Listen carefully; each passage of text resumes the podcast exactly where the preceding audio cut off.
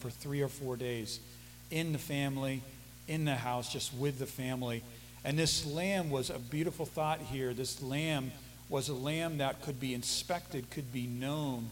It could be every inch, and especially if there were kids in the household, every inch of this little playful lamb would be known and, and, and discovered and, and in detail known about what was this lamb, what was on it, its uniqueness.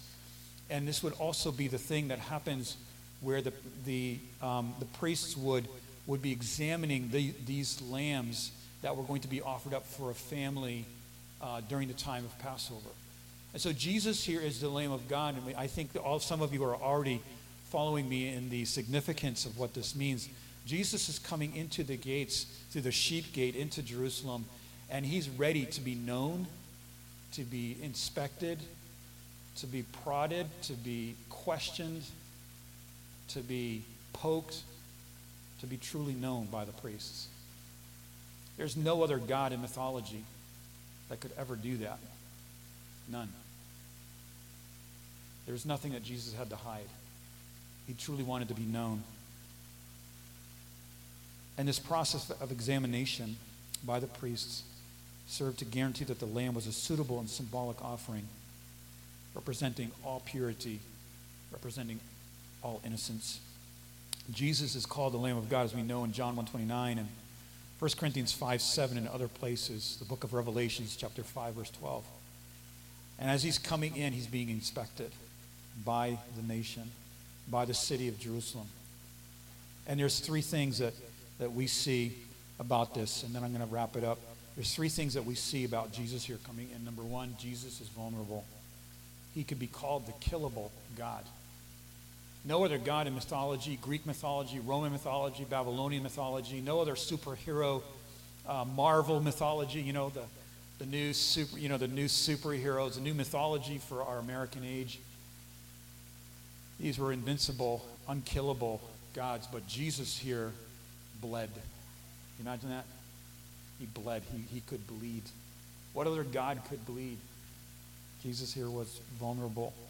Jesus does not choose a powerful warhorse crushing skulls as he rides into Jerusalem to claim to at the acclaim of the of the crowds casting judgment on all the unbelievers and scoffers like we would see in a modern day movie. Jesus walks in he comes in and it's kind of almost like anticlimactic. He's riding on a colt a colt of a donkey. And think about that for a second a colt. I mean some of you that are in farming know that a colt is not very big right and a man sitting on it i mean at least there would be some kind of bucking or or resistance or fear but jesus gets on this colt, and the colt is not scared, is not, is not throwing him. And this just speaks to the gentleness and the grace of Christ as he comes and he sits on this colt. And he comes in and just, this is almost an anticlimactic statement of all the kings in the past. David comes into Jerusalem, same way he's coming in with humility. They're crying, Son of David, and he and Jesus in so many ways is this like King David. And because he is coming in weakness, he comes on, he comes in in human nature to take the divine, the divine wrath of God that we deserve. I want to make a point here because he's a weak king, quote unquote. It looks like a weak, weak king. It's easy to trust him because this is not a king that will oppress you. How many kings today in the world that we live in, powerful political figures, big and small, that are oppressive? because they have small, they have, they're massive egos. Jesus had nothing to prove here. Jesus had nothing to try to prove about his message or his kingship. He was what he was. He is what he is. And he had no fear of losing control or authority because, well, that's honestly what we have. We, we have this authority from Christ. We have this, we have this assurance of our salvation.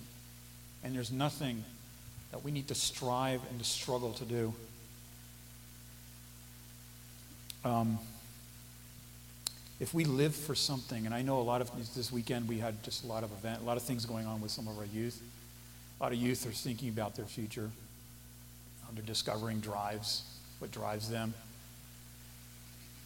And I think that the thing that drives us is the thing that is going to be what we live for. What we live for is what's going to drive us. Jesus lived to do his Father's will because of us. John 17. Jesus was not a role model for us. Jesus was not someone saying, now you got to live up to my impeccable and per- perfect standard or you're not saved. That's not what he was doing. He was fulfilling every point of the law, not only in absolute obedience, but in total humility. Jesus was extremely humble, yet he was not modest. And let me explain what I mean by that. Modesty is a human attempt to belittle ourselves, it's our way of belittling our own importance, to kind of hold back, kind of like not talk about our successes and boast about things that we can do or stuff we knew. But Jesus was so humble that he could also be extremely angry. And we see this, he comes in, and on this day, he comes into the temple and he's looking at the temple. He's looking inside the house of the Lord. And what does he do? He starts throwing furniture around. And who throws furniture around? Who gets that right? Somebody comes into your house here, here in Magnolia or something, and starts, you know, you have a contractor come in and starts throwing your furniture around. You know, what are you going to say to that person? What are you doing? This is not your house. Jesus could do that because this was his house. This was his house. He could rearrange the furniture. He would walk into his house and he said, This is not right. This is not right. And he had this, he said, the zeal for the house of the Lord ate him up. Isn't that amazing? Jesus had incredible passion and fervor, and, and, and, and at the same time, he could be humble. And there was this kind of unique paradox of who he was because he wasn't living in self consciousness. If we live for something, it's going to drive us. I want to just say something about that and about this, I'm going to close. If we're holding on to something like our career, our reputation, possessions we have, things that we've saved up all our life for, if we're holding on to things, whatever that could be, our family, we're holding on to things, we're trying to please people, or living to meet some con- someone's concept of, of success, we're crowning that Lord in my life, right? We live in the, we live in the, in, the, in the area of the woodlands, and there's an incredible amount of high achievement that's placed on a lot of high school kids. And a lot of them struggle with that. Because I think in this part, and this is a God that we worship in the United States, and that's the God of success and achievement. God is not, God is not against that, but when it becomes our singular drive, what can happen is is that this becomes a king, and this is a king that can oppress us. And how can that happen? Well, if we fail, if we fail in our career, if we fail in our marriage, if we fail in the thing that we worship, maybe our moral program, if we fail in that, this king that we worship will punish us to the day we die. Because our career, the thing that we worship, the person we worship, the thing that we hold on to that we want to keep, cannot die for us it must kill us. Oppression happens in our life when we're worshiping a king that's not Jesus, a king that is not available to ride in on, on, on a colt of a donkey, to ride in humility, to be who he is. Jesus comes in and he dies for us, and he comes into Jerusalem and he's here. He's our Redeemer.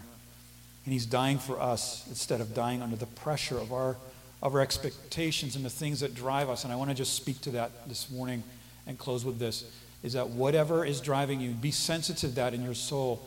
Learn how to take the temperature of your soul without being introspective, without being unnecessarily morbid, overlooking yourself, but be, be, be conscious of the temperature of your emotions or be aware of, of where your mind is drifting when it has nothing, when, it, when, when it's not on track or when, when there's nothing to be doing. Be aware of that and let the Holy Spirit guide you to the very thing what are we worshiping? And if we are worshiping Christ, if we're worshiping Christ, if we're walking with Christ, and we're following behind him, and we're looking and we're, exam- we're, we're examining that, that lamb, and we're getting and he's allowing us to know him. That's such a beautiful thought. In church, in the body of Christ, so beautiful when you meet people that are like, hey, I want you to know us. You're going to find we got clay feet but we're perfect. Somehow that's this incredible paradox. That Jesus can be humble and yet at the same time passionate and angry about the things of God. And that's the beauty of our Savior, the beauty of our Redeemer. As I want to close with that, and I want to close with which is a word about the offering. If you'd like to give in the offering, uh, we have these buckets here. If there's one underneath your seat, just grab it and kind of pass it down the aisle.